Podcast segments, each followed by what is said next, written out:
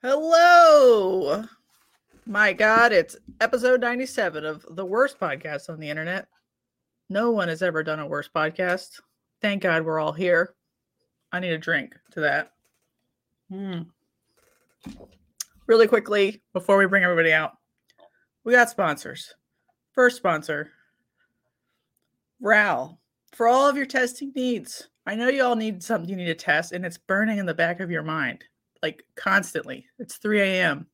Where are your children? Don't care. But you know you needed to test something, you haven't done it yet. Go to vetdna.com, and if it happens to be crypto, you can use code shit happens for $5 off the crypto panel. That's a bargain, last time I checked, for peace of mind. Check it out. Now, you can't really see them because I moved them, but our, our beautiful sponsor is still here, still uh, normal, I think. I last week there was some debate which sponsor was the most normal in the chat. Uh, we'll have to see. We'll give them some more time to flex how normal they are. First one is Stone Age ball pythons. It's a Pacific Northwest breeder of ball pythons, clearly, and he is a local yokel. Very nice beard, succulent, succulent and supple. So that's, I guess, a succulent now. uh, BNS Reptilia. He's absolutely drowning in Pituophis. He, uh, it could be a cry for help. I'm not sure, but you need to message him right away, right away, and be like, please, I need a pit in my life, and he will dispense it to you and solve all of your problems. That's what you need to call Chris for. BNS Reptilia. Powerhouse Pythons. Andrew, go for Coco. You know you need it because you know it's the best. You don't want mold? No. You don't want weird absorption problems? No. Go for Coco. You're the PNW distributor. He also breeds ball pythons, has some Stimsons, and leopard geckos. All awesome. We love all those things here. Check them out. Shane Kelley, he's doing uh, more adult ball pythons for sale. Go to his husbandry pro store. He had like a really cool GHI pied thing, male. You know, me and GHI, we should have that in common, Shane and I. You need to check them out right away. Adult breeders, Small Town Xotics. Thank you. Gray Family Snakes, they're in Daytona right now having the time of their lives because they're winners. Uh, Bravo Zulu Reptiles. Ball pythons, holy fuck. They should just be called reptiles because they do dragon snakes. anyway, I'll try to be normal. Really cool veteran and woman owned breeding operation. And we love that here, even if they aren't in the Air Force. I mean, we can't all be winners.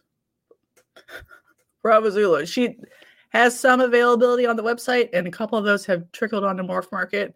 So if you need something puzzly and fun, that's where you need to go. Now on to the show where it's more normal people talk that aren't me. All right, we're back. And we're back. We did it. As always, the worst. I don't know what I'm doing half the time, but I'm here. So let's do. I don't know if everyone knows who everyone is. I hope so. But let's do like a 30 second elevator pitch. I'm Marvin. I'm Eric.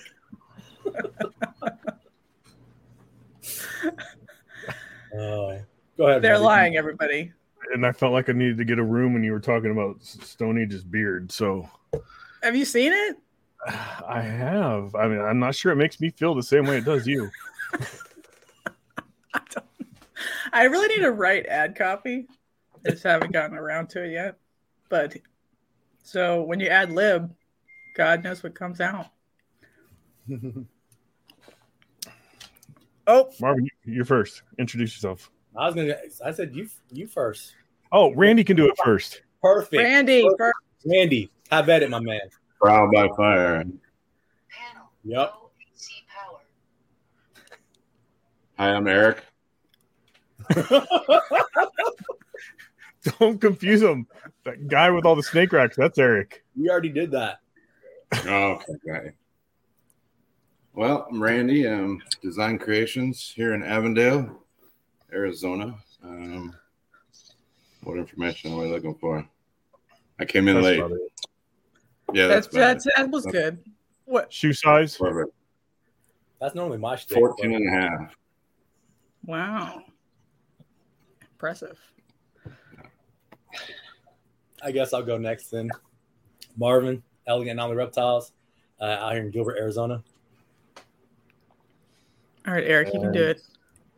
I'm Eric um, with Blackjack Reptiles in Phoenix, Arizona.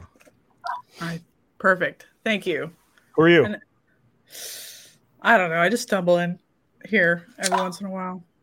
Um, I live in the Great Plains, and there's nothing here but dust storms and broken dreams, and uh, some hognose snakes sometimes. the end. Nice. All right, fuck. Tough crowd tonight. All right, let's go back. Let's go back to like the why this talk is I don't know important. Is because I think, as always, that like deciding if a show is worth doing maybe even has less to do with whether the show is good or not, but if your inventory or workflow works for that show. So that's like the framing of the show discussion, I think. But we could talk about like just you could chime in wherever you want, but what was your guys' sort of general experience going to this show this time? Yeah, that Same has a lot to do with it. Have it, Randy? Either way, go ahead. Go ahead, buddy. No, same order. You go. You go first. So I was just gonna say, you know, that's something we take into consideration every time we go to the shows. Like, what's our, uh, you know, product look like? What we have on the in our displays, and you know, like there has to be a balance. Um, you know, you can't have a ton of high dollar snakes and very little low value Mhm. snakes because we got to be able to hit the crowd that's coming. You know, um, so we learn from that every show that we have. You know, so um, this show was pretty good. Uh, it's got mixed reviews from depending on who you talk to, but like we were busy the whole time, you know, and I kind of gauge how the show goes on if I'm if I have a dull moment, if I'm not talking to people, etc. So we were busy the whole time. Marvin? Uh, so I guess, I guess let me. You know, I think I'll kind of like echo that. I think uh, you know that show in particular is is it's a lot of like pet pet quality stuff. So um, I think if you have a good variety, you probably did at least okay. You know, um, if if not, then might not have might not have been the greatest. But it from but for me, it's like I'd, I'd agree with what Randy said in terms of like trying to have a good variety. It's hard for me in my collection. My collection is geared more towards like people that are are already in the hobby. Um, so um, it can be kind of hit and miss. Shows can be kind of hit and miss for me, and just in general. Mhm. Eric, what do you got for us? The the show was good. I think attendance was good. Uh, the people were good. It's run incredibly well. I think uh, Rami, the organizer, does a really good job running the show. Um, I disagree with Marvin. Uh, bringing all pet quality stuff doesn't necessarily mean you're going to do well.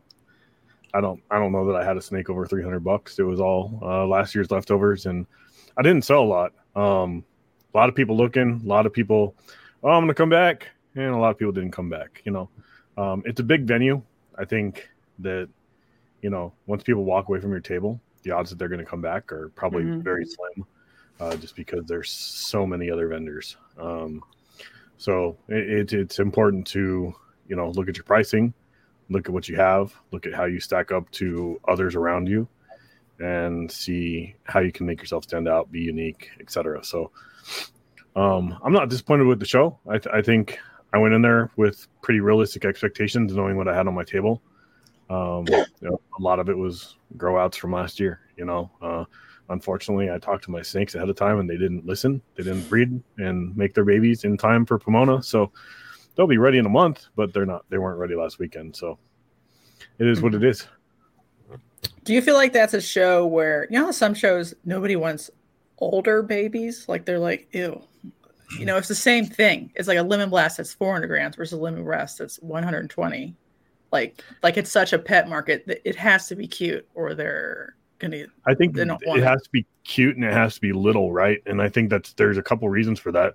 I think people like babies, right? Mhm. They they want to, oh, we want to get when it's little so it can grow up with us, you know, all that. Um, they also want to be able to buy a smaller enclosure and spend less money on their enclosure. And you know, I, so I, I think there's a, a lot for a lot of reasons. I think yeah, I think they tend to gravitate toward the younger snakes. Um, they look at you know a, a juvenile to subadult snake or even a, a breed. You know, I think we all had breeders sitting on our table. Um, you know, those are only going to attract certain people. So you're you're serving a much smaller market. Mhm. So that part kills me a little bit because they're those are fine snakes and technically better, right? Because they're Proven, established. You know, they're yeah. eating, you know, they're pro- like- they might even be on frozen thawed or something. Uh, Yeah. Yeah. You know, you're like, damn, this would be great that for you to not fry in like a 10 gallon with a screen top because like it's Right. older, it has more integrity. But all right, Randy, you said you did well. What like uh price point were you hitting at that was working for you? Um, really the medium, like we didn't have anything real cheap and we definitely didn't have anything expensive going, but it was, you know, when you, it's geared for two different people. It's geared for us breeders and it's geared for, you know, the new collector coming in that wants something pretty, wants something that, you know, they can show off, um, but doesn't want to spend a lot of money. So we had a lot of snakes, um, you know, three, four, five hundred dollar range. Um, you know, that seemed to be an okay price range um, for you know whatever our economy is doing and whatever these people are you know looking for. So Did any of those buyers say like that they plan to start breeding and they were like entry level breeders? Or- yeah, we had a few that like you know were smelling the fever. You know, I had I had several that were like, I'm looking for this breeder. Do you have it? You know, and it's like I'm sure there's 200 vendors here. Somebody could find that for you, but right. Um, we, had, we had a few that wanted breeder size, but most of them were like what you're saying. They were coming in and they were wanting a pretty little snake that they could take home and not be afraid of and learn to, you know, take care mm-hmm. of it, which was cool. We had it all. So And this is a question for anybody, but do you think that show would do better if they, like in this market, reduce the number of vendor tables? Like, because, you know, if it's a really big room and you can't walk all the way to the back or whatever, because you just get bogged down in the front and you buy something up there and then you leave, is it too many tables or is It's it the right amount? Giant- Yeah, it's definitely a giant show, like what Eric was saying. If if you let them leave your table, or if they leave your table, you probably won't see them again because they're going to see 200 other vendors with Hmm. cool stuff, you know, who are talking to them. So, um, Yeah, I think um, just uh, first of all, I think Pomona's like back to what Eric said. I think that it's a great show. Rami does a great job. I think um, so. This this is my third time doing that show. Uh, you know, I think for people that are, especially if you're new to the hobby, like just in general, and I'm not new to the hobby. Like that place can be overwhelming, just in the Mhm. sense of like how how grand it is. Um, it's it's one thing for us to kind of talk about it, and it's another thing to experience it. Um, just to get go there and see like how many vendors there are. People have a lot of cool stuff, a lot of cool animals, and yeah. So sometimes if like people are they seem interested in, in an animal, um, they leave, there's a good chance that they even if they're trying to find you, they may not find you again because they, they forget. Oh well, I saw them over here, uh, or they thought that they thought that's where they saw you, and, and you're not there. So um, I think for us, uh, me kind of tagging along with these guys, man, having a having a great setup uh, really helped. Um, in terms, of, at least for me, with with some people that actually came back and were able to find us again. So um, yeah, I think you have to like kind of put those things into perspective and consider those as well when you're when you're doing those shows. Eric, anything? Uh, no, on, on this side, I just kind of echoed the same thoughts that they're sharing. Uh, you know, it, it's um, no, I, I got nothing else. Sorry. Well, like, would you want to be closer to the front door? Like, if you Yes. could beg, I think- plead, and, I- and get pay extra Yeah. money? I don't know. I, I think if there's something we could do to kind of change our location overall, I think um, ideally I would like to be in the front half of the building. I think uh, as I walked throughout the show a few times throughout the weekend, the the crowd was definitely thicker in the front. Um, Mhm. I think that sure. a lot of times people were in the front half and found what they wanted and they saw the back half and they're like oh wow there's so much more we're done you know and they left or Um, by the time they got to the back half, they were still looking around. They were still, but they weren't necessarily shopping. So, um, you know, I obviously not everybody can be in the front. So, I mean, I understand that there's logistics there, but uh, or even if the main entrance was on the side instead, I I, I don't know, um, or an alternate entrance. So there's more than one flow in. Um, it might get traffic flowing to the back a little bit better. Yeah, we may have to see if we can uh, tempt Rami with uh, Randy's OF feet picks or something like that. Do it. Yeah, I think even for shows with good doors, pos- position in, in the building, if there's only so much money coming into the building, is really relevant. Like the the door I did in recently at like a podunk show, it didn't matter that it was a smaller mm-hmm. show. There was only so much money walking through the door.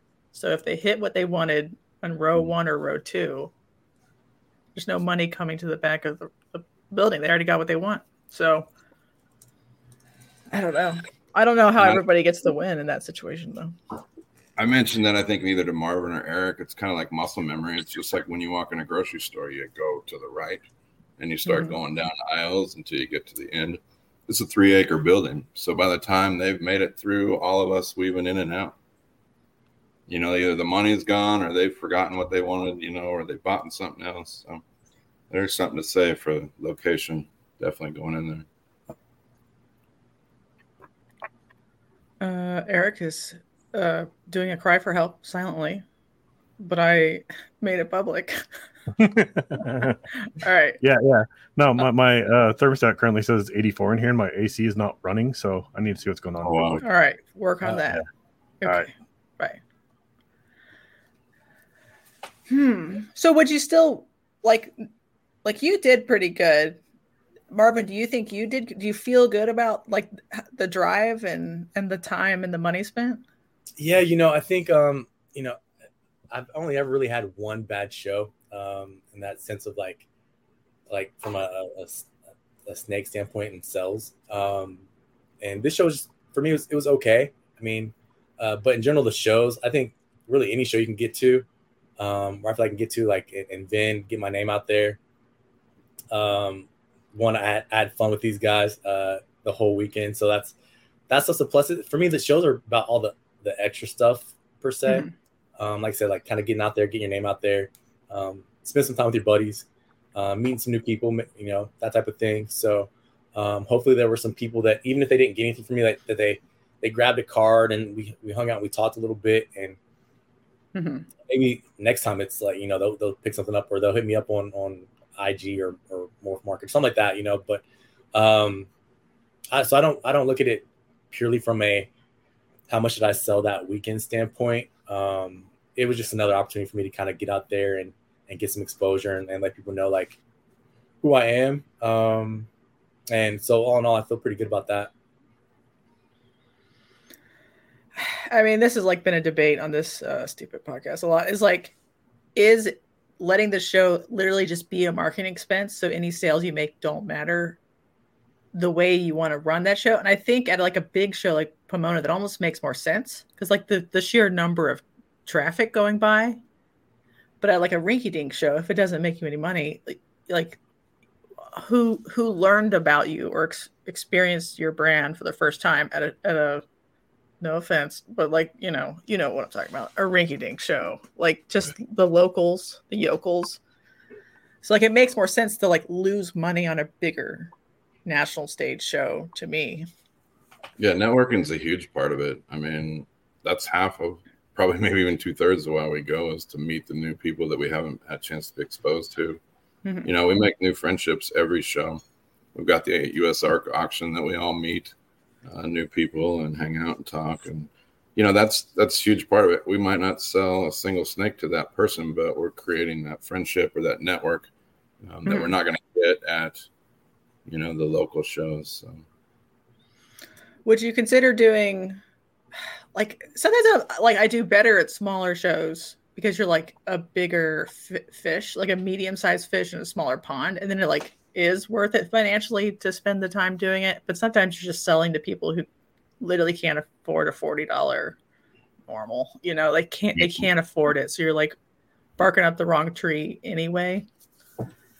Like where do you fall on like which kind of show you want to vend in in in that way? Yeah, you know, I've I've really only vended um like our local show here, like the Mesa Reptile Show. Um I guess it's the Phoenix Reptile Show, but it's in Mesa. Um so I do that one uh both times when, when that happens. So that show's typically pretty good for me. Um not always, but typically it's been pretty good for me. Um and like I said, the past couple times when I've been to Pomona, uh really had like one show that was bad. Um and and yeah, so I think like locally, you're kind of right about that. Like locally, I think more people know who I am. Um, there's more, a little bit more comfortable buying for me. I mean, even if they don't like, you still get people kind of like stopping by the table more, kind of hanging out, talking more, just like that kind of like feel of like even if you don't really know who I am, like they're they're typically always people around the table talking, um, and it just is, is better buzz, better vibe around the table versus like um, like Pomona. If like we, we went through these periods where it seemed like we had a lot of flow of traffic, and then like that flow of traffic would kind of die down a little bit, and there's not a whole lot of people around like your table as much. But like, well, I felt like once we had like several people like around like all of our tables, there was a good buzz, a good vibe. Um, then uh, you know, other people seeing people buy animals, that type of thing. It kind of like makes me go like, oh, like what, what's going on over there, right? So um, they tend to kind of hang out a little bit more, um, check out what everybody has a little bit more, um, spend more time just kind of hanging out, talking. Um, So you're saying you should pay OnlyFans girls just to hang out around your table and ask you Right. questions about ball pythons? Is that what you're saying? Man, That's what I'm uh, hearing. It I- could be cost effective, yeah, for sure. that does not sound like a bad uh, marketing strategy. right? They don't even have to be naked or whatever. Just give them their five hundred dollars and just be like, hang out and talk about how boopable its snoot is or whatever, and just like right. make it. Yeah, like it's really like weird. Like when there's a vacuum at a show, people almost like avoid the like empty parts because they think nobody cares. So literally Right. clogging somebody up in the aisle to have a conversation about nothing on for sale. You're just talking about rats. Or, I don't know, whatever. That almost like makes people stop because they have to like slow down to see what's going on. Agree with Yeah, that. I'm gonna, I'm note it. I I need mean, to. it's just like uh, everything else. You're gonna you're gonna get out of it what you put into it, and like I go into it, like I'm throwing stickers at people, or I'm stopping them, and I'm just saying, "Hey, what's up? You know, come. You know, what are you up out here looking for? Even if they're not looking for ball pythons, Right. you know, just to get them over there to talk to you." What's And, the weirdest place you found your sticker at the end of a show that some kid stuck it? Be I haven't honest. any good stories yet. No good stories. Stuck to the bottom of feet. I've seen them on like like the gas station trash can, like a, like like the kid got out and was just like "fuck you" and like went went for it, right? And I'm like, oh god, that's like my brand. So I've Right. I've stopped giving them out because I'm like they're gonna think I'm like littering basically all over the venue. I'm scared. Man. Man, at, at the last Pomona, um, I uh, I saw a card there from Brian Carter. He wasn't even vending the show, so I, I messaged him on, on IG. I was like, Brian, like I snapped a pic. I was like, bro, you're everywhere. Um, you know, which is funny, but uh, yeah, it's it's funny like some places you find things. Mhm. Would you bring different inventory next time? Like, do you think you need more like ba- bananas, albinos, bells, like to to cater to that demographic, or Hundred percent. We adjust every single show from based on what we're learning, and you know that's also affecting some of the things that we're breeding, like because we want to be able to cater to everybody. Um, Mhm. It's good to have thousand dollar snakes on your table, but there's only one certain type of people that's going to be buying that. So they love bells. They love dark snakes. Like I had a simple cinnamon black pastel on my table. Every single person that walked by wanted that snake until somebody actually bought it. And you know, it's like very simple, beautiful things you can make. Don't cost much that are going to bring in the, that draw of people. So apparently you need bows, uh, according to, to five one five zero RCT. I knew our it girl.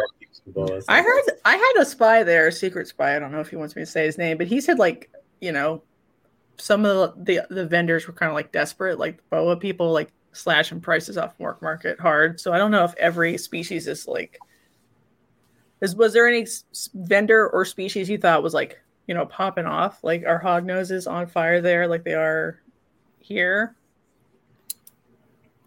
You know, I, I- when I was looking around what people had in their hands, it was like corn snakes, milk snakes, you know, the little tiny snakes. Um, hog noses, I saw a few vendors. I didn't see how they were doing.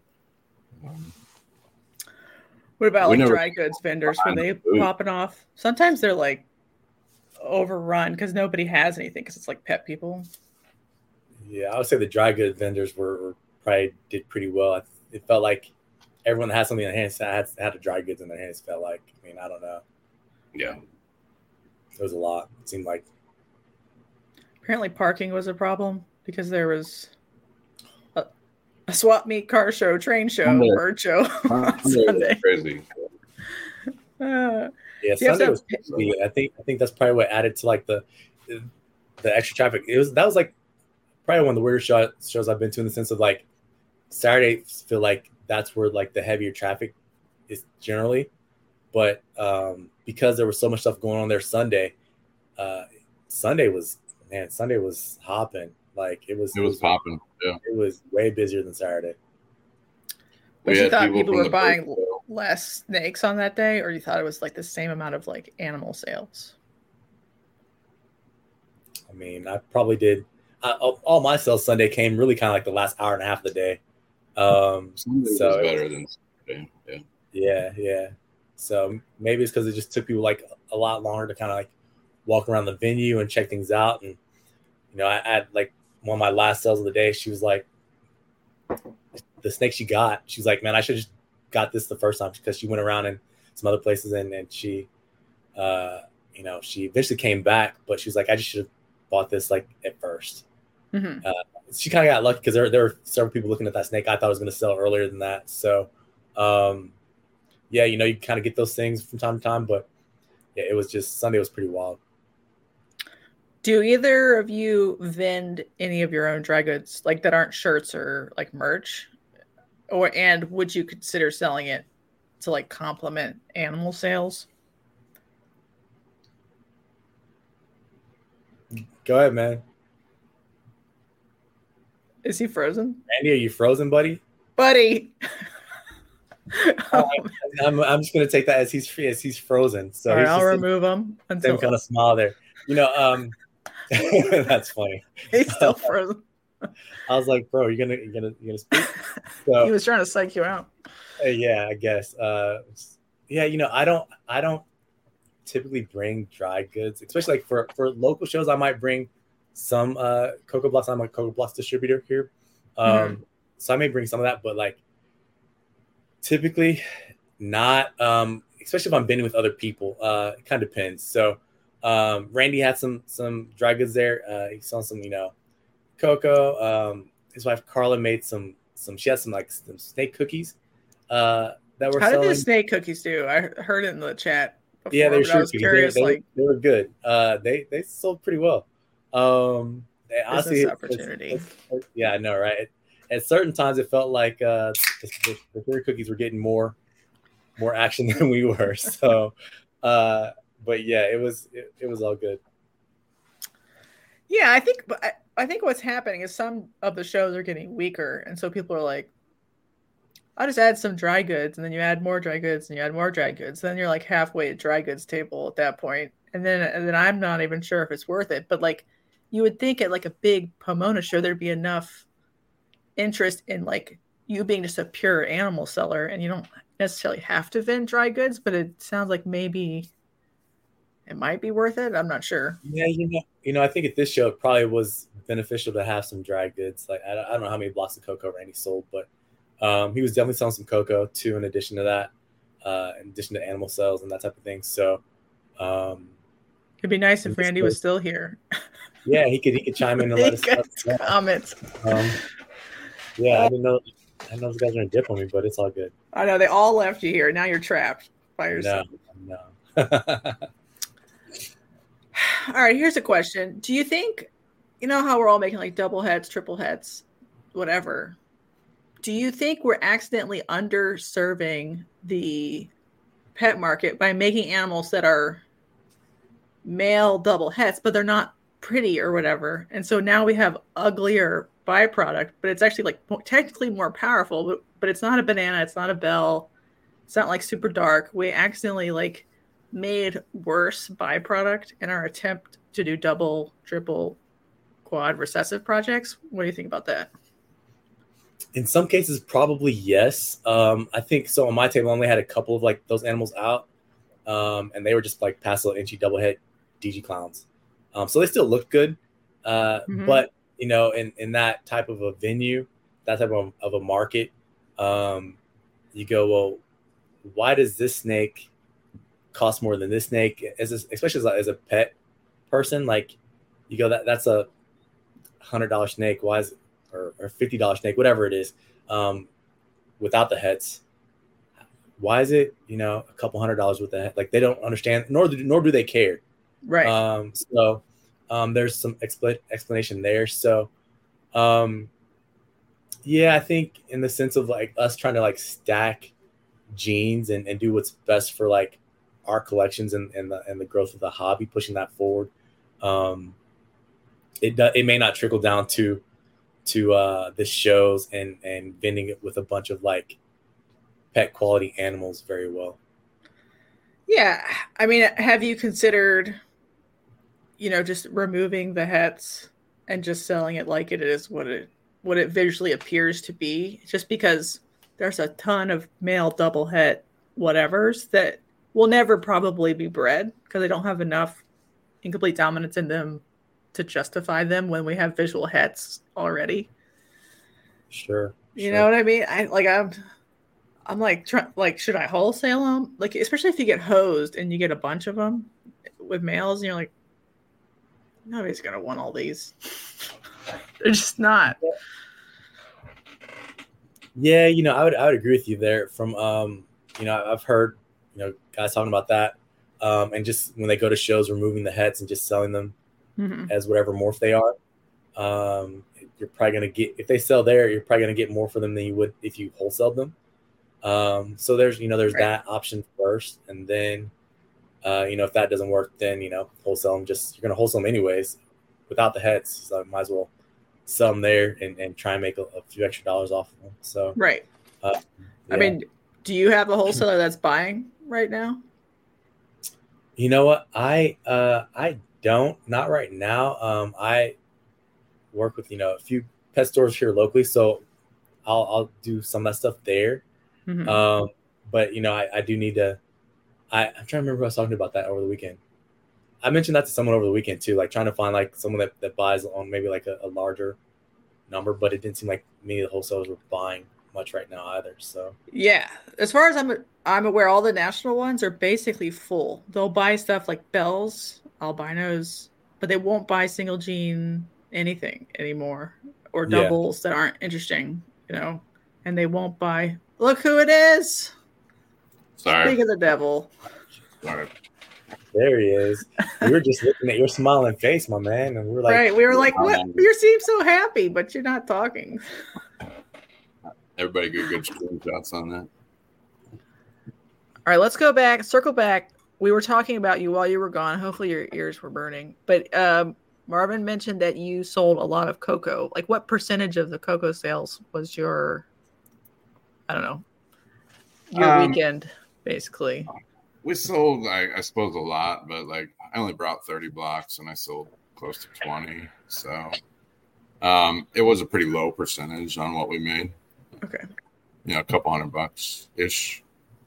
that's still pretty good. It could like, Maybe, I guess my math is off there. Yeah, maybe 360, I think, something is what I made off of it. But. You- What do you retail for it at a show? we sell 20 dollars a block for the ReptiChip, which I heard is low. Like we should be selling higher, but I don't know. The show I went to last time was 18, and I was like, damn, that's pretty good. Maybe I should buy some.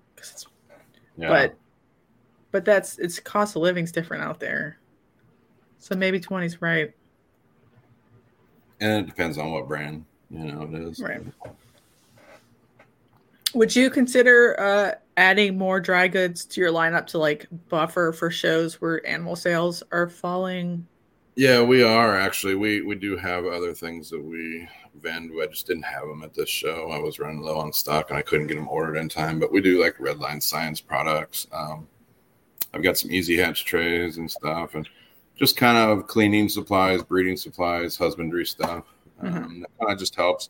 Plus, you know, if you've got them and they're buying a snake and they're asking you what to do with it, we like to use that as a way to like educate them. You know, like this is the kind of stuff that you need.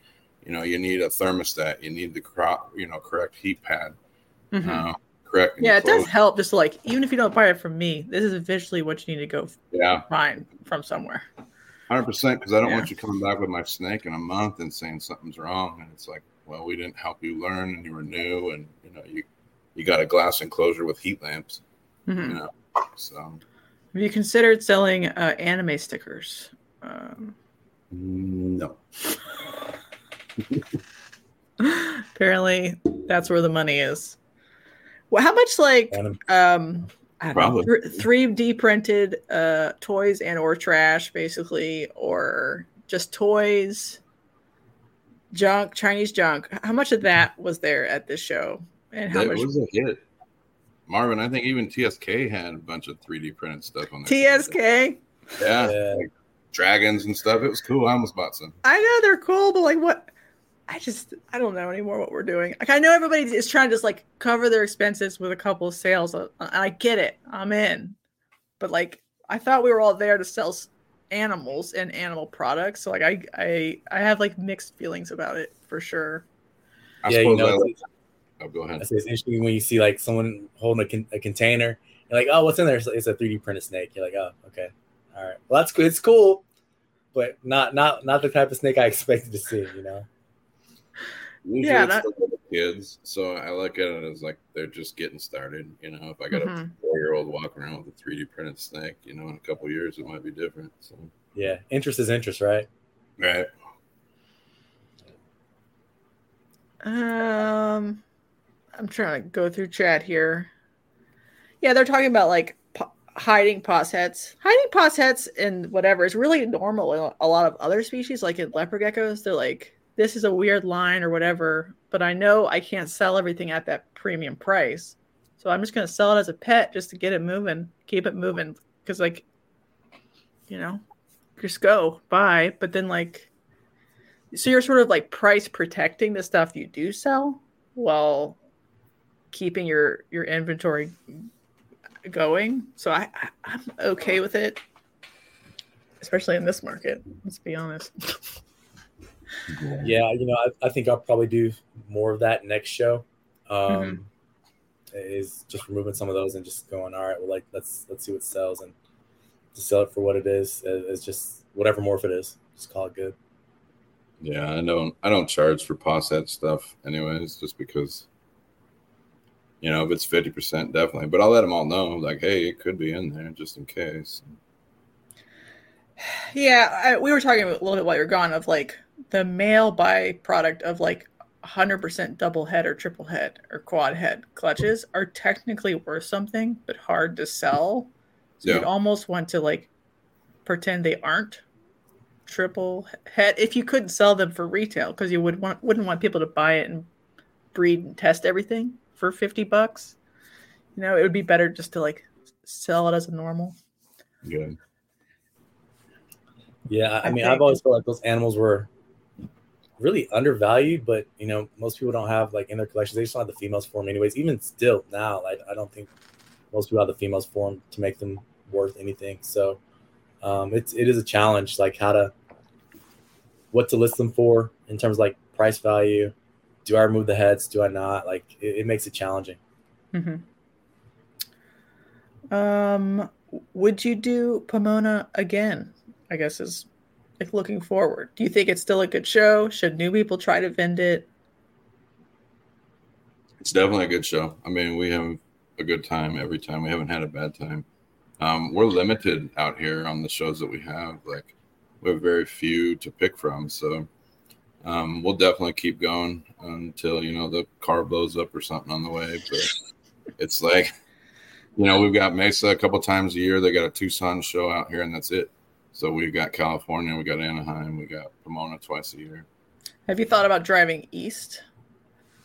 Doing like a Texas show? It's about 20 hours away. That might be a little tougher. Like Even like El Paso or El Paso's like the closest. That's like six. yeah, Yeah. I that don't know wouldn't if be. that's a good show, but like it's just a show or yeah, or that worth wouldn't to try. I mean, it's five, five and a half hours to Pomona. I mean, six hours wouldn't be bad at all. Yeah, yeah, yeah. Uh, you know, I, I'm definitely gonna do Pomona again. I, I like the show. Um, I love just like obviously the West Coast crew, just hanging out with a lot of those folks out that way. Um, going east, maybe a little bit tough. I think uh, Vegas would be a good show to do. Um, there's that one. Um, it's only four, four and a half hours away. Um, so may may add that one in the mix too. Um, but yeah, going east makes it a little bit more challenging because those are so far away. Definitely want to go check them out. Maybe not Vin. I, I haven't been to Arlington, uh, so definitely want to at least go check them out. But vinning those shows would be maybe a bit much. Uh, speaking of Troy, uh, were any of the people who drove in from really far away like? Do you did you like get a sense of how they did, or were they Mhm. happy, depressed, mid? You know, the people who go, drive really far.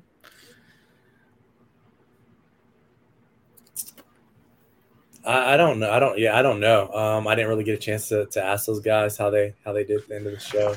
So, I talked to a Okay. couple guys. Then you know, I don't want to speak for them or nothing, but um, you know, they make that drive because it's worthwhile to them, and and a lot of it's Mhm. getting out there and having fun, and you have almost you owe it to your fans and stuff. So uh, there's so many more reasons to go out there than just selling your snakes and making money. So they all look Mhm. like they're having a fantastic time every time I talk to them. So. All right, yeah, I didn't necessarily want specifics, but sometimes you can like smell sadness on someone from a distance because they're like on their phone and they've given up, like hustling. And you're Yeah. like, I can smell your desperation, and you're trying to like, well, I don't know, you know what I'm talking about. That was a lot of the little ones, little the smaller breeders out there. We saw that. You know, so. Yeah, Yeah, I mean, those guys have such like a, a wide variety of animals too. Um, so, uh, you know, and like I said, they're great setup. Like just everything about like their area. Um, a lot of traffic, a lot of people over there. Just a lot of a lot of good buzz, right? Like we, like talked about earlier. So, um, hopefully at the end of the day, it was it was good for them to come out. You know. would you go up California or, or is that even more too far? If you wouldn't come to Arlington, you probably wouldn't go north to Venda show. Like, aren't there?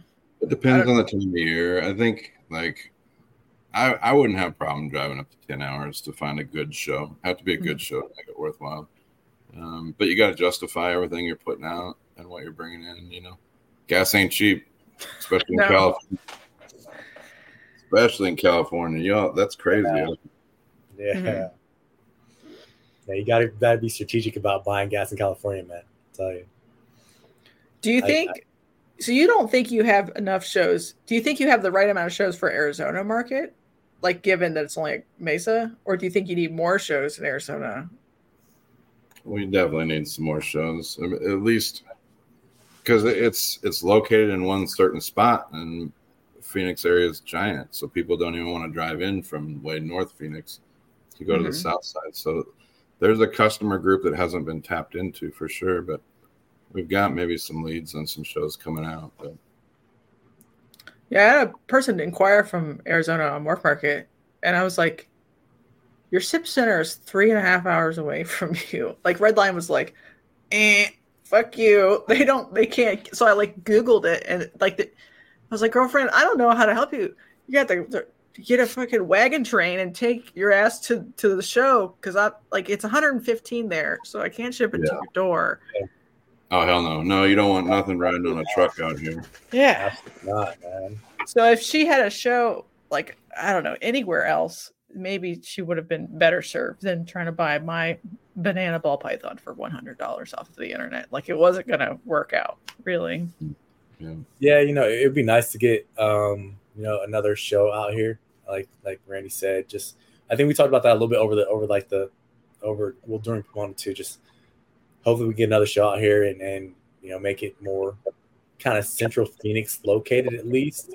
You know, we'll see what they decide to do if they come out here, but um I mean, the Mesa show for me works pretty well. I'm I'm, I'm kind of on that side of town anyways, but like uh, you know, I know a ton of guys um, that are on the west side where that that show for them is a bit of a hike. It's I mean it's an hour to get there, you know. Mhm. So um, I mean that's just you're still technically in Phoenix, so um, or Phoenix area, I should say. So uh, yeah, there there's a there's a whole I can I probably say side of, of town that just hasn't been tapped yet. That average person isn't going to go, you know, to that show and drive Mhm. an hour just to kind of go check it out, you know, unless they're kind of already into the hobby, you know. So, Right. um, yeah, And we're really only like the bottom half of Arizona. There's still a whole northern half that I mean, Tucson's got theirs in the south part, but there's nothing, you know. yeah, So So, uh, Mickey, I'm sure you're not listening, but here's your sign. yeah, I I know they're trying to make a show in Utah. Uh, or they're working on like finding a venue, but I think if you ask, they'll try anyway. At least for Show Me. Mickey's already been in contact out here trying to get something pulled in, so I think we're working on it. Okay. That's Yeah.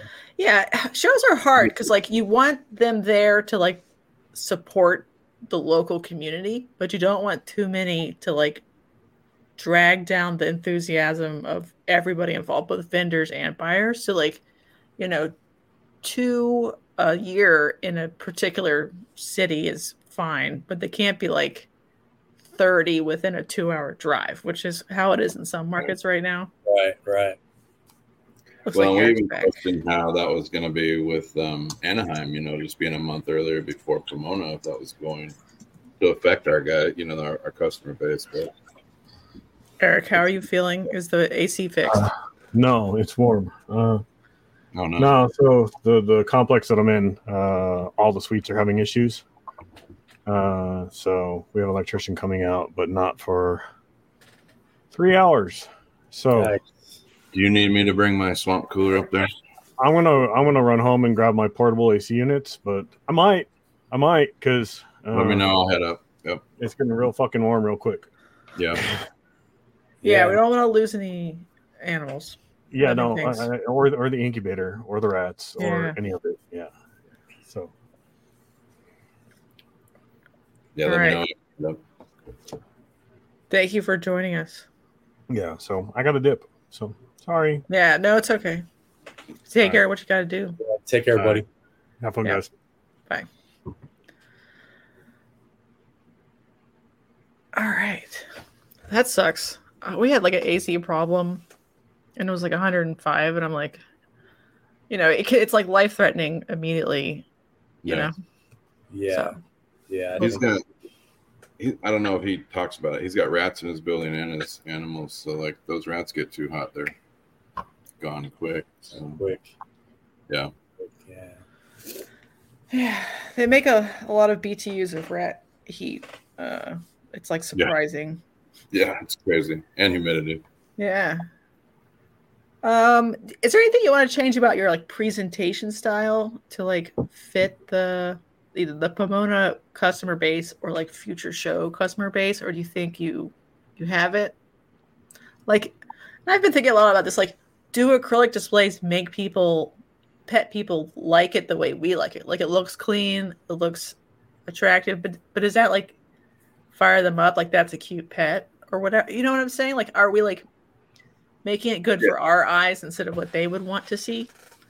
I think it's a little bit of both. Like I don't know, Marvin, if you want to jump in or not, but like we're constantly evolving our display and our booth and our, you know, and I think it, there's something to say with even our displays. We got next level displays. I'm not trying to pump anybody or anything like that, but the having the heat on those animals allows them to feel more comfortable. They're moving around where, like, you know, some of these shows we go in January, if they don't have heat on them, they're curled up in a corner and they're in a ball and they're Yeah. not doing anything. And we have customers come over to us all the time. Why are yours moving around and they look active? And it's like, well, they're warm, you know, and, simple things like that can bring the draw in and you can hear the chatter from the client, you know, from the customers out there. So just always, you know, changing what we need to or adapting.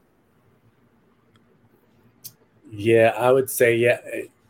I'm you know definitely considering like revamping the setup. I think it's it's one of those things we're kind of always tweaking things, trying to make them better for the shows. Um, yeah, like I remember even like that January Pomona show was man, we were especially we were it was super cold in there. Um, Yeah. so even for like our local show, I, I just have like the acrylic, acrylic kind of displays. Um, I'm not I'm not all fancy yet. I gotta I gotta step my my my my my uh, my display game up a little bit. But um, even here, like at our local show, just just running like heat wire underneath there, just helps out a little bit, you know. So, um, yeah, you know, it's it's those things that just trying to like think through, like, man, what's what's a good setup, like what's what what what's good from a a buyer's perspective versus like my perspective at the show. Um, how I have my even how I have like my my animals like positioned in the in the in the racks, like based on like you know maybe what what morphs they are, that type of thing. So it's just kind of easy to find stuff um, if that's what you're looking for. So um, yeah, I think that's just kind of always like a work in progress. Um, yeah. Yeah, have you But thought pretty- about like I don't know, like I don't know if this will sell well for ball pythons, but if you do like a ball python in a bigger enclosure and they're actually like ru- running around and there's lights on it and you know fake plants and it looks people do that for like tegus and stuff and that's how they like force the sale but like should we be doing that for like banana ball pythons and then like because i think they'll be like cute really cute looking in there they'll and just like rotate which one's in the display cage cage Just don't put a hide in there; they'll be gone. I know. Well, you're you're almost like stressing them out by like both exposing them and then giving them nowhere to go. So they'd have Yeah. to take turns. yeah, for sure. Sean Bradley's here, C- causing a ruckus. Oh, and bye, Bravo. See ya later. Yeah, I don't know. I don't know. I'm just always going to a show and be like, I'm not sure how we need to tweak this, but it's not. It still doesn't work for me for sure. And I'm just like, what are we doing that we need to like re-engage differently with people? So I don't like have a lot of people touch my snakes if they're not going to buy. It's not a petting zoo for me. It's gross, and they're just like, you know, there's mites all over that place. So you just want to Yeah. like reduce it. So like that's not like an easy way to draw people in is do like the the like everybody come touch everything I own. I don't saw do that. Yeah. And we even put out signs. We, we finally put out signs because it was like they were constantly asking. And I don't have a problem. Any kid comes up to me with, you know, the look on their face, and I'm going to break my rule about, you know, not letting them hold it, but they're going to, you know, wash their hands with, you know, hmm whatever. But um, yeah, it can become a petting zoo, and then it's just like you got people just reaching in over the top of other people trying to touch the animals, and I'm like, Mhm. "All right, I don't, I've had enough of that. So, Yeah, it's tough. You, you feel like the bad guy. I mean, like even I think at one time where where someone was out and they were interested in buying the animal, um, and then like as they were putting away, like there's a kid there and they wanted to pet it too. Like I already had it out, but then like before you could even really get it away, yeah, like this line of people and everyone's like, yeah, yeah, we're at the we're at the hold off on that. I feel bad about it because you definitely want people to get like those experiences with with animals and that type of thing, but at the same time trying to like just think about like the safety, like the animal, your collection, that type of thing too, because who knows where they were at before they stopped by my table. You know what I'm saying? So Yeah, I mean, there's that. That like I've actually watched people who were waiting to ask me a question, like adult humans that were probably buyers, like walk away because I couldn't like detach the the snake from the kid in a safe, fast, socially normal way, and so like you lose sales in some ways if you're like not sniffing out kids that are like unattended. You know, if they're with their parents, there's like a chance they're gonna buy it. But if it's just like a kid who's been roaming around, it's almost like Yeah, worth being mean to him. Be like, right. No. go get an adult. and I'll think about letting you touch something. Um, let's uh, I don't know. Maybe talk about the the most dangerous topic. What do you think about the market in general, like national stage? Are you feeling good It's feelings, changed, bad feelings? I mean, I, I have to agree. Like, it, obviously, it's changed. There's a correction going on. The prices maybe were inflated, but a lot of COVID had to play a part of that. You know, people were just had too much money and buying too much stuff, and now they're all making stuff, and it's you know it's changed. I don't believe like the economy has shut down the purchases. I think it's just different purchases now. Um, our Mhm. our big breeders who were you know wanting to spend five to ten thousand dollars on a snake only do that now if it's something they specifically need, not like oh let's have it in the rack and we'll use it later and make something cool with it. So you know, it's correcting itself, I guess. Um, which I've seen through the years. It's done that a few times. So um, I'm not scared of it right now. People are always this guy's getting out or this guy's getting out, but people have been getting out for since the beginning of it. You know, stuff happens. You know, they don't know what they're going through. They want to say it's the market. Yeah, there is a market shift, but I don't know. Yeah, I mean, I, I'd have to agree with Randy. I mean, I'm not. Yeah, there's there's a, a bit of a correction, uh, but say the market was overinflated to begin with. Um, so you know, kind of depending on I've been I've been in for a while, so kind of depending on when you got in, you know, if you haven't been on that roller coaster of, of seeing the market kind of inflate a little bit and then come back down, it's always uncomfortable when, when things come back down. So uh, it doesn't really matter what type of market we're talking about, but um, but you are you're seeing people be be more strategic about their purchases. Um, they're being more strategic about um, taking that extra year and just trying to make it themselves um, Mhm. if they can, uh, which is what you'd expect in, in in in down markets. You know, people doing those types of things is.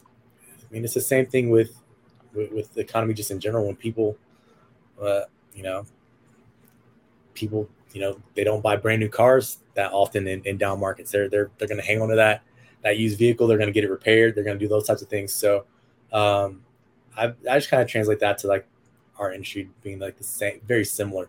So, um, yeah, you know, I think uh, for me, I've always kind of bred um, for me specifically like what I need anyways, and that's how my collection has grown. So um, maybe I have to kind of scale back on a few pairings that here and there, but for the most part, I paired the same way, um, and just was trying to make cool stuff just as usual. So um, you may you have to may have to sit on some animals a little bit longer. Um, I view this like a lot, a lot of it's my fault, just in the same in the sense of like not not marketing myself very well. You know, I, I take I'm gonna be the type of person that just takes more ownership from that standpoint. Um, you know, not being on social media as much um, as I could be, um, that type of thing. So um, there's always things I can kind of do better, do, even though the market's maybe taking a bit of a, a dip. Mhm. Hundred percent. Yeah, the way I'm thinking about it right now is like your high end stuff needs to be almost like weirder and more, even more like project specific. Like, like you are courting the 30 other people who are interested in your triple project or whatever.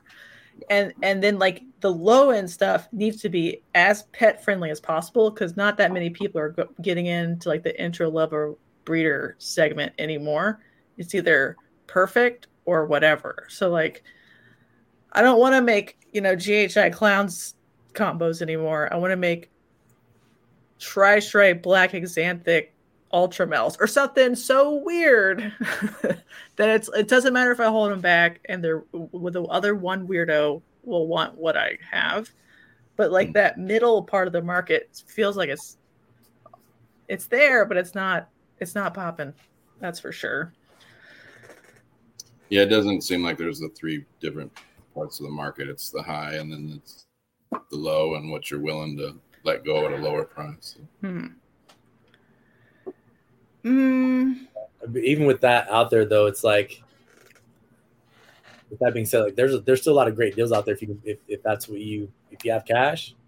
Um, because that middle market, you're right, like it's not as tapped right now, and there's a and there's a lot of really good animals out there, and and you catch the right person on the right day, um, that just wants to move an animal, you get a really good deal on it. So um, We've used it as a time to grow. You know, we, you know, we're not selling, not making a lot. Grow. You know, if you're in it, you're either all in it or not. So, mhm. Are you guys uh keeping females no matter what they are because like selling them into this market means that they are like a hundred dollars and just shelving them and just feeding them less or whatever if you don't quite need them yet or are you just selling them because you want to make space even though you're basically selling them almost at like hatchling prices for some codom female you know they're a hundred dollars like that's how much they cost what is your like thoughts on that sort of cost benefit analysis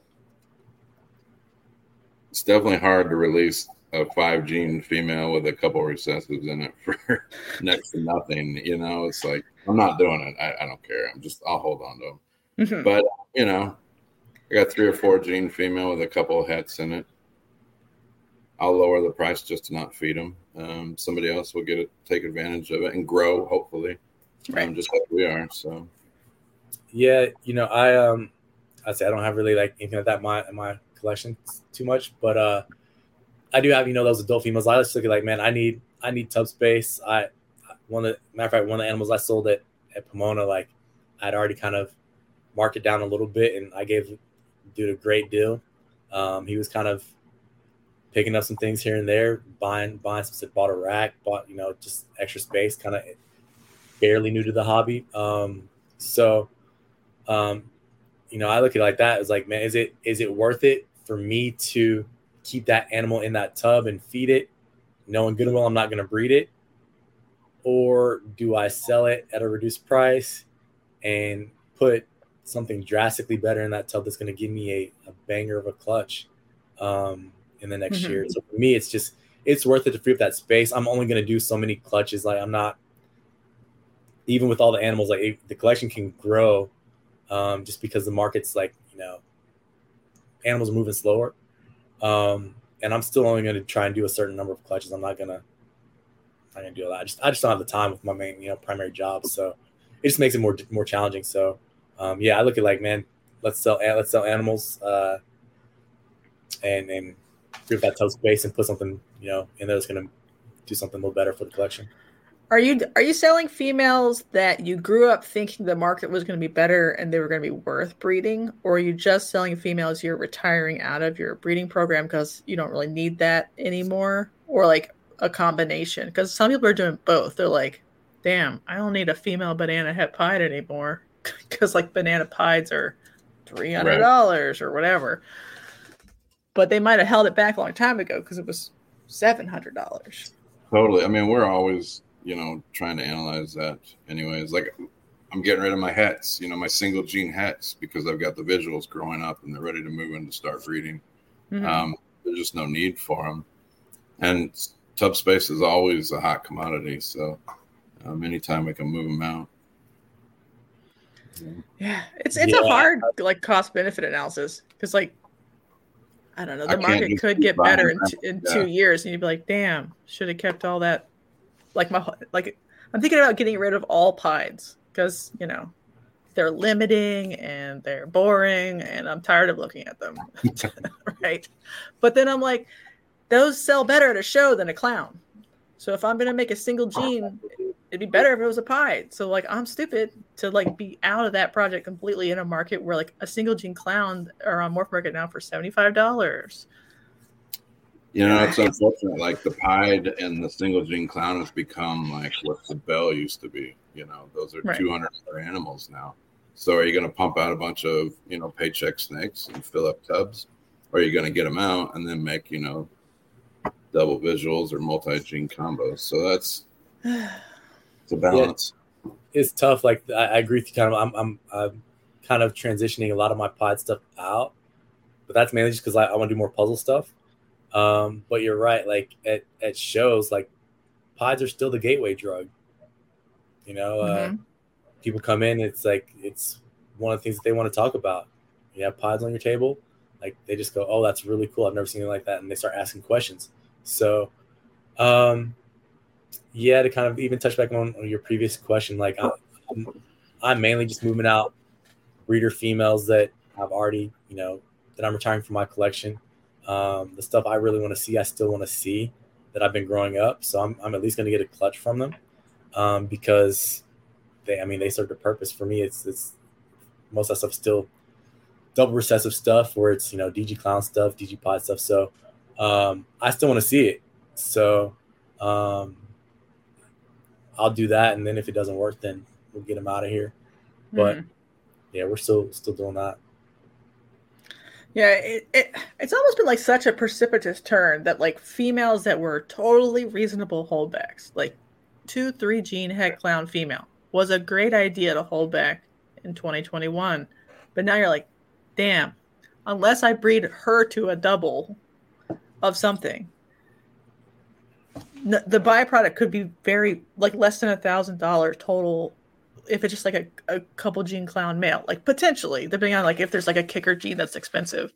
But that like totally changes the arithmetic.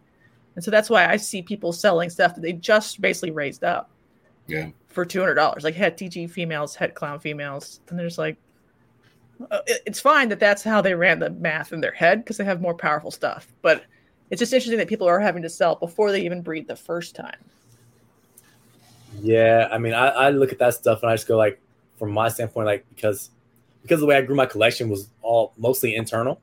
Um, I'm getting to that point where it's like, well, at least now, I at least put a banger like double visual meld to it, um, and that helps that out a little bit. I can still, I can still see out of that what I wanted to see anyway. So, Mhm.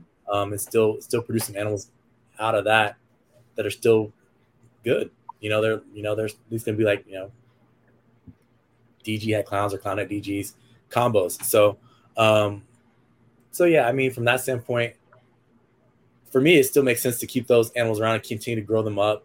Um, you know, at a certain point, it will become like this thing of like, all right, well, how valuable is that tub space based on what I have coming up behind it? right And, and to, to your your point of, of keeping those, you know, just multi multi codom clowns females, it's like, yeah, I can still throw a, I mean, a DG pod to it. And now now it's like, all right, well, cool. All right, now now it just makes it makes it easier for the triple. So um, I think that just kind of goes back to just being more kind of strategic about about your pairings and what you're making. hmm It, it almost like puts like even more value on double or triple visual males because like you may be underpowered on the female side, but they at least have follicles, right? Yeah. But then like we do see it still like a, a fall and like DG Clown is forty five hundred on Morph Yeah. Market currently, so that's uh tough. How does everybody feel about you know the sort of high end price drops th- this year? they're all natural, right? They're all like a natural part of the curve. But like, I've gotten some like angry messages, like, "Why did they do that?" And I'm like, "I don't know. It wasn't me." I'm taking advantage of it. You know, I'm growing and I'm buying the high powered males that I didn't have before um, that Mhm. are lower price. And, you know, hanging on to those females are always a good idea if you have the space. I mean, I got four Gene Het Clown females that really, I mean, if I buy a DG Clown male, you know, I'm making, Mhm. you know, you can't go wrong. So it's, Yeah, make the you know, I think that conversation, like that people have always had it in terms of like being willing to to kind of go out on a limb and buy that high end male when your collection is ready for it, it still holds true. Yeah. You know, my Mhm. collection's to the point now where it's like I don't have a bunch of like three, four gene females. I have some single gene, double, triple hets. Um, and just having that banger male to that changes the collection just in, in the course of a season. So um, yeah, you just kind of kind of have to kind of be really structured about your process, what you're breeding, what you're and, and that and what your goal is at, at the same time. Because a lot of people are talking about like getting rid of these these animals. Like they're also changing their course before they even really get started. You know, Right. Well, That's why I like all these 21 never been bred females on Morph Market. Like those people aren't going out of business. They're just like giving up on that female before they even gave her a shot. I don't it's just been wild. Yeah. Oh, Lindsay said all she sold at Pomona was ivories and banana combos. So that's uh, very corroborates the like very pet market, Yeah. Pet market. Yeah. Like I said, you can sell ivories, you can sell bells, you can sell bananas all day long. Now pieds, if you got two hundred fifty, three hundred dollar pieds, you can sell them all day long. And Mhm. that's those are the showstoppers for those new people coming in. So hmm. I mean, the market's tough. It's hard, but uh, obviously, I don't think people should get out of ball pythons. I do think people should restructure like where they want to put their value for their time. A lot of people like got way too many projects. They don't even really care about that. That's why I'm like, maybe I should get out of pine because it really was never my passion anyway. It was almost an accident. Somebody gave me like three adult female pieds when I was first getting in for free. They're like, here. I'm like, okay, I guess I'll work pied. But like, I don't know. You know, I'd rather work puzzle or last four years. Um, how long would you wait in this market for a female to breed the first time? Like, would you wait till she's five if she wasn't like you know those females like they were a project, but now they're like falling in value? Would you wait until they're five, or would you cut them loose at four or three and a half or whatever? I think it's what the depends on what the female is. Like Yeah. uh, Mhm. I had just like so when I first got into DG, I um I before I even knew my my my DG male was het clown, I, I put him to a GHI just to make some hets. And that whole entire clutch for the most part, they they ate, but they take breaks and so like they just grew slow. So by the time I got my first clutch out of this female, she's four years old. And it was like, Mhm. yeah, I'm still gonna pair her, whatever. Because she's a GHI het DG and she was pos het clown. Let's prove her. I didn't even send the shed in. I was like, I, I worked the project so long, I was like, let's just see it through and see what happens. And she gave me my first DG clown. So um yeah, I think it kind of kind of depends on like what what the female is and, and one just just how how how uh into that project invested in that project you you are and you're you're still going to be um Mhm. like i'm not i wasn't going to change the direction so just because because of that. So I, i'm still into that that project. I still want to see certain things out of that project. So i'm to see it through and hopefully um you know i make some cool stuff and and, and generate some buzz and, and, and people buy buy into it as well just because i'm excited about it. So Mhm. Have any of you or either of you considered diversifying your collection on a species level to meet either show demand or whatever the new online fad is currently? Even though like all species are down, like have you just thought about it just to like add Yeah, something else? we're actually doing that like and it's not just the show level like but really if we're sitting at a table with three other breeders and all we got is ball pythons if the customers aren't looking for ball pythons they're on their way out the door but you know we are diversifying just because we love other species and hmm we jumped into ball pythons you know what i mean like but i want other things carpet pythons king snakes mexican black king snakes. You know there's certain species that i just we didn't have time for. We've got them as pets but we didn't breed them you know what i mean? So it's like use this time when the ball python when ball pythons aren't huge high demand. You know put something else on your table so. Alex says, uh, I know a guy with a discount on multiple skink purchases. what about you, Marvin? And obviously, Yeah. like if it doesn't fit your room, you're not gonna want to do it. But like, Yeah, yeah, yeah. I think for me, it's just been kind of like I, I have other interests in terms of animals, that type of thing. Um, I probably get something to keep it as a pet, but for me, I- it's just me more being specific about like my time. Mhm. Uh, you know, having I have a son, I have a little guy, so he keeps me busy with his sports stuff.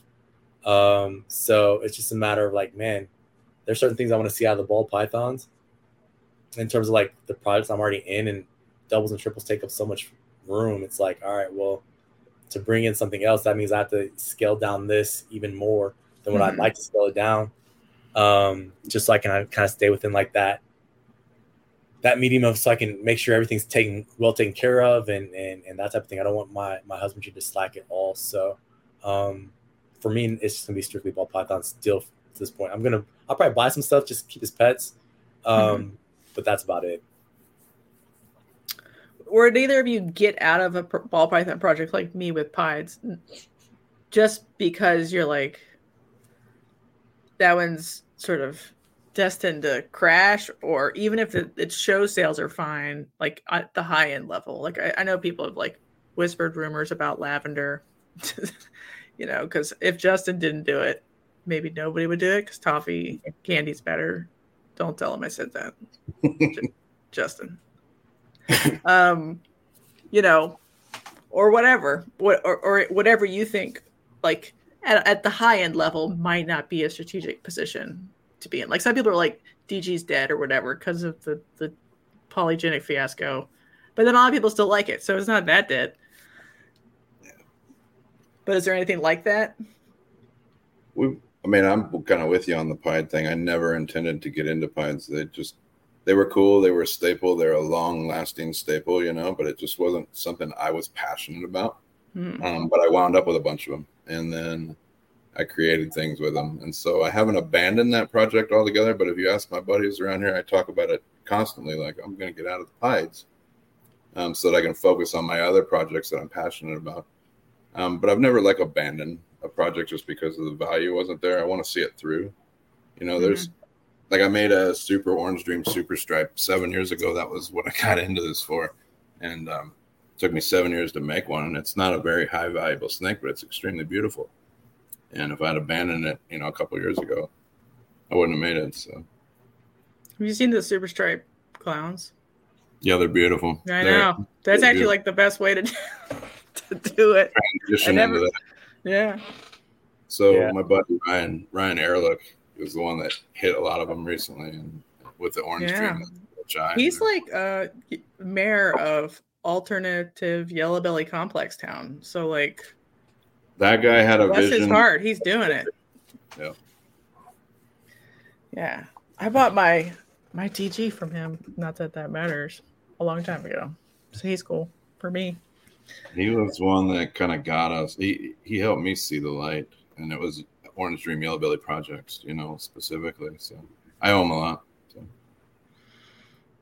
Yeah, uh, I mean, I probably agree with you guys on the pod direction. Um, I'm gradually reducing my number of pod animals over here, uh, mainly just because I feel like I can only, I can only work so many recessive projects and still stay within the number of clutches I want to do. So um, that's the one that's just on the chopping block.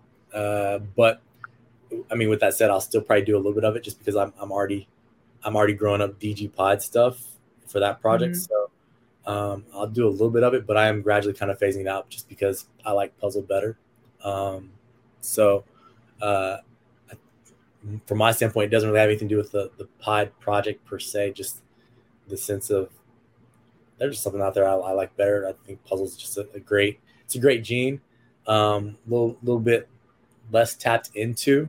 Um, do a lot more with it. So um, I'm really excited about that. So got to free up some tough space somehow. And that for me, like that was the one to go because all my other stuff it intertwines in together with whether it's DG Clown, uh, you know, DG Puzzle, uh, Hypo DG. I, I mean, there's a running DG theme there. So, um, yeah, I'm just gonna stay the course. Have you wanted to test anything to see if it was a homozygous A, B in your DG stuff? Or are you just like, fuck it? I Tired need of to. I just haven't done it. about it.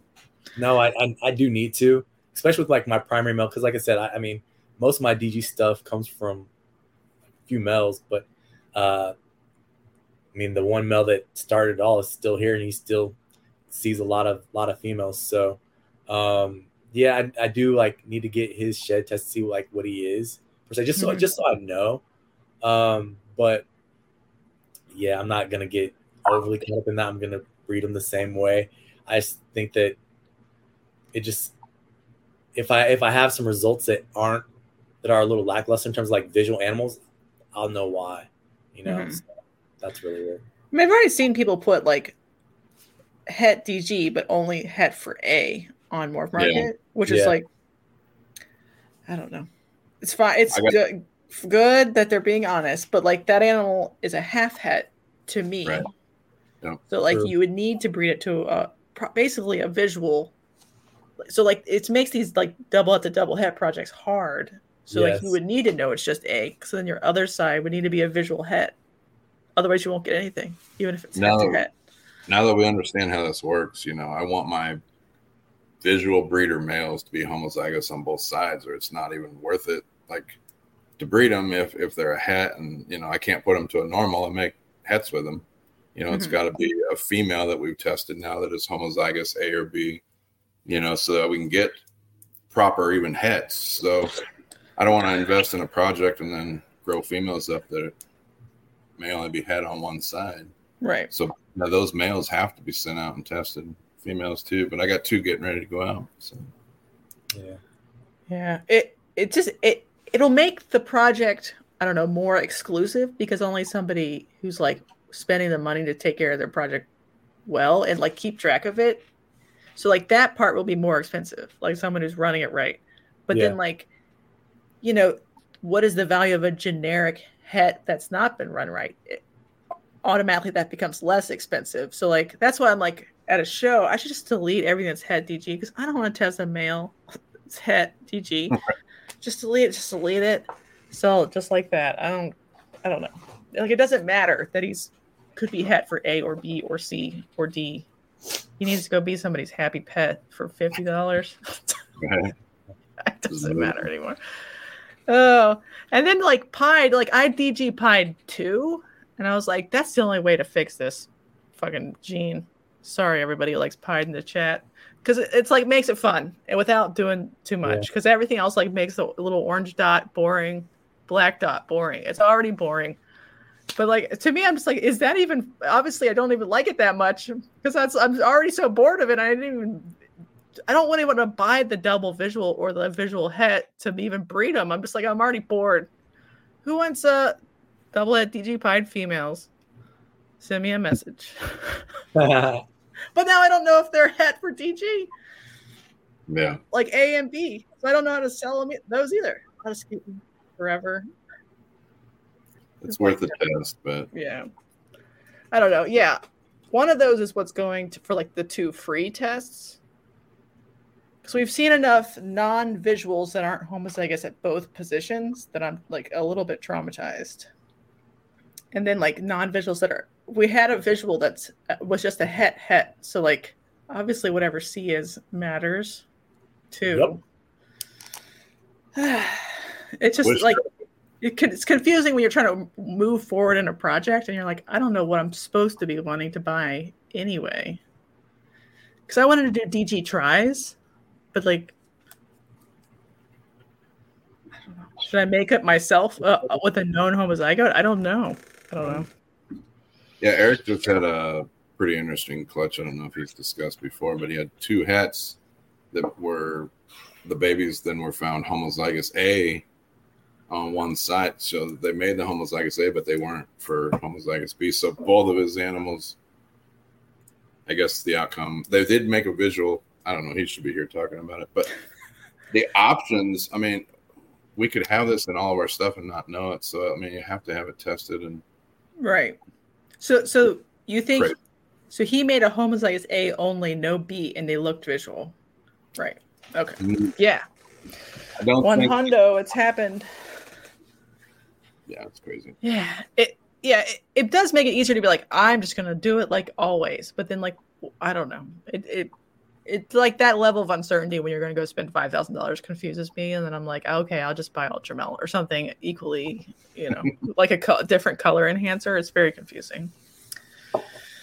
we don't know enough about the C part Mhm. either. So, I mean, like I said, I, I mean, I'm is normal, but I do think there's something going on with that C thing in terms of like the way it amps up or or dials down um, on visuals or non-visuals for that matter too. So, um, I think if you like a project, just work it. Mhm. just worth That's it. that is also true, especially like now. A lot of people are like, "What do I buy?" I'm like, if you like the way it looks and the price, I would like just it? buy it. like a lot of like a lot of people are like, I like hypo the best, but it's not expensive enough. Just buy it. I don't give a Buy shit. You like it? It's Buy it. fucking blue. Buy it. Yeah. Who cares? I just think like if you like it, man, like you could you're gonna find something that works really well in, hmm you know. And so like there's a part portion of it where it's like, yeah, do you, I mean how much do you follow the crowd and how much do you follow like just what you like? hmm Um, I think there's room to do both. How much do you like intentionally not follow the crowd so that you're the only one working that sort of like market segment when the those when someone just decides to be interested in it at some point? You know what I mean? Like when you're if you start to zag and other people are zigging, you will have like what Justin isn't selling. No offense, Justin. you know what I mean? Like if everybody's making Pompeii parts, Right. and no, and no one else is doing anything else with their clowns. You could just be doing just anything else, and you would be the one of the few people doing any other non Pompeii part gene during that period of time. So right now, Spanos clowns are like three dollars. Like they, they like throw them off the back of Yeah. trucks into people's knapsacks because of like that process of just having way too much. But there's other cool clown like super vanilla clowns. Like who like nobody did that, but those are actually still pretty expensive or whatever. Like the vanilla clowns aren't, but that's cool too. But You I don't know. You have to. If you keep chasing everybody else's projects, you're going to wind up with tubs full of stuff you're not passionate about. You know, Mhm. so I think getting that vision. I think you also kind of indirectly hit on two two great points with uh with supers and with uh, ALS like animals uh, like you spoke on like super striped clowns earlier like work those into your projects too like they treat them like they're recessives Mhm. You know uh, that that adds so much more to to your projects. It makes animals that much more difficult to hit too on top of that. So um yeah i mean there's if that's if that's your avenue like just just run with it man. Yeah, I mean, like super blackheads right now are more expensive than clowns or pies, for example. So like that one in four chance is more expensive as a codom homozygote than it is as a recessive homozygote. So I agree with that. As long as the homozygous form is viable, Yeah. fuck it, let's go. Yeah. Well, Um, I think I think we're about it. Any other thoughts on Pomona? Is it your favorite show ever, and do you love uh, everybody who works there, including the show promoter? Say yes. Conan is a good show. Rami puts on a fantastic show. yeah Rami puts on a great show His shit's together with shows. So we enjoy it. Mhm. yeah no no knocks no knocks on that on the show man Rami does it like I said they put on a great show out there so I love it So if anybody's local, they should go to the next one. Is it January? January. Am I making that up? yeah January's the next Pomona Okay, because they do that one twice a year, right? Yeah. yeah, But yeah, But Anaheim's once a year. correct Okay. Do you guys been to Anaheim too, or is that two? Yeah. we were there. Okay. I didn't been Anaheim but I, I I went out there and hung out though so All right. If anybody is uh, in uh, Arizona or California, you can check out our, for guests at the next Pomona, and we'll do another show report. Maybe if this is fun, I don't know. I'm I'm hoping like we'll have our like slow year ish or whatever. It won't be a complete disaster, and then we'll just sort of like gently sort of pick back up as like the inventory situation normalizes. Because I feel like ninety percent of our problem is just like an overburden of last year's stock Yeah. still on Morph Market. Because pet people are still buying. There's some entry level people buying a good little breeder thing. There's high end people buying. They're just we just have a little bit too much of all of that just floating around still. Yep, That's my 100%. dream. All right, everybody. Thanks for coming. The chat, I love you. I, we lost Eric though, but hopefully all of Yeah. his stuff is okay. Eric's all good over there man All right. Bye, everybody. Appreciate y'all having me thank you hmm Thank you. Better end. We got to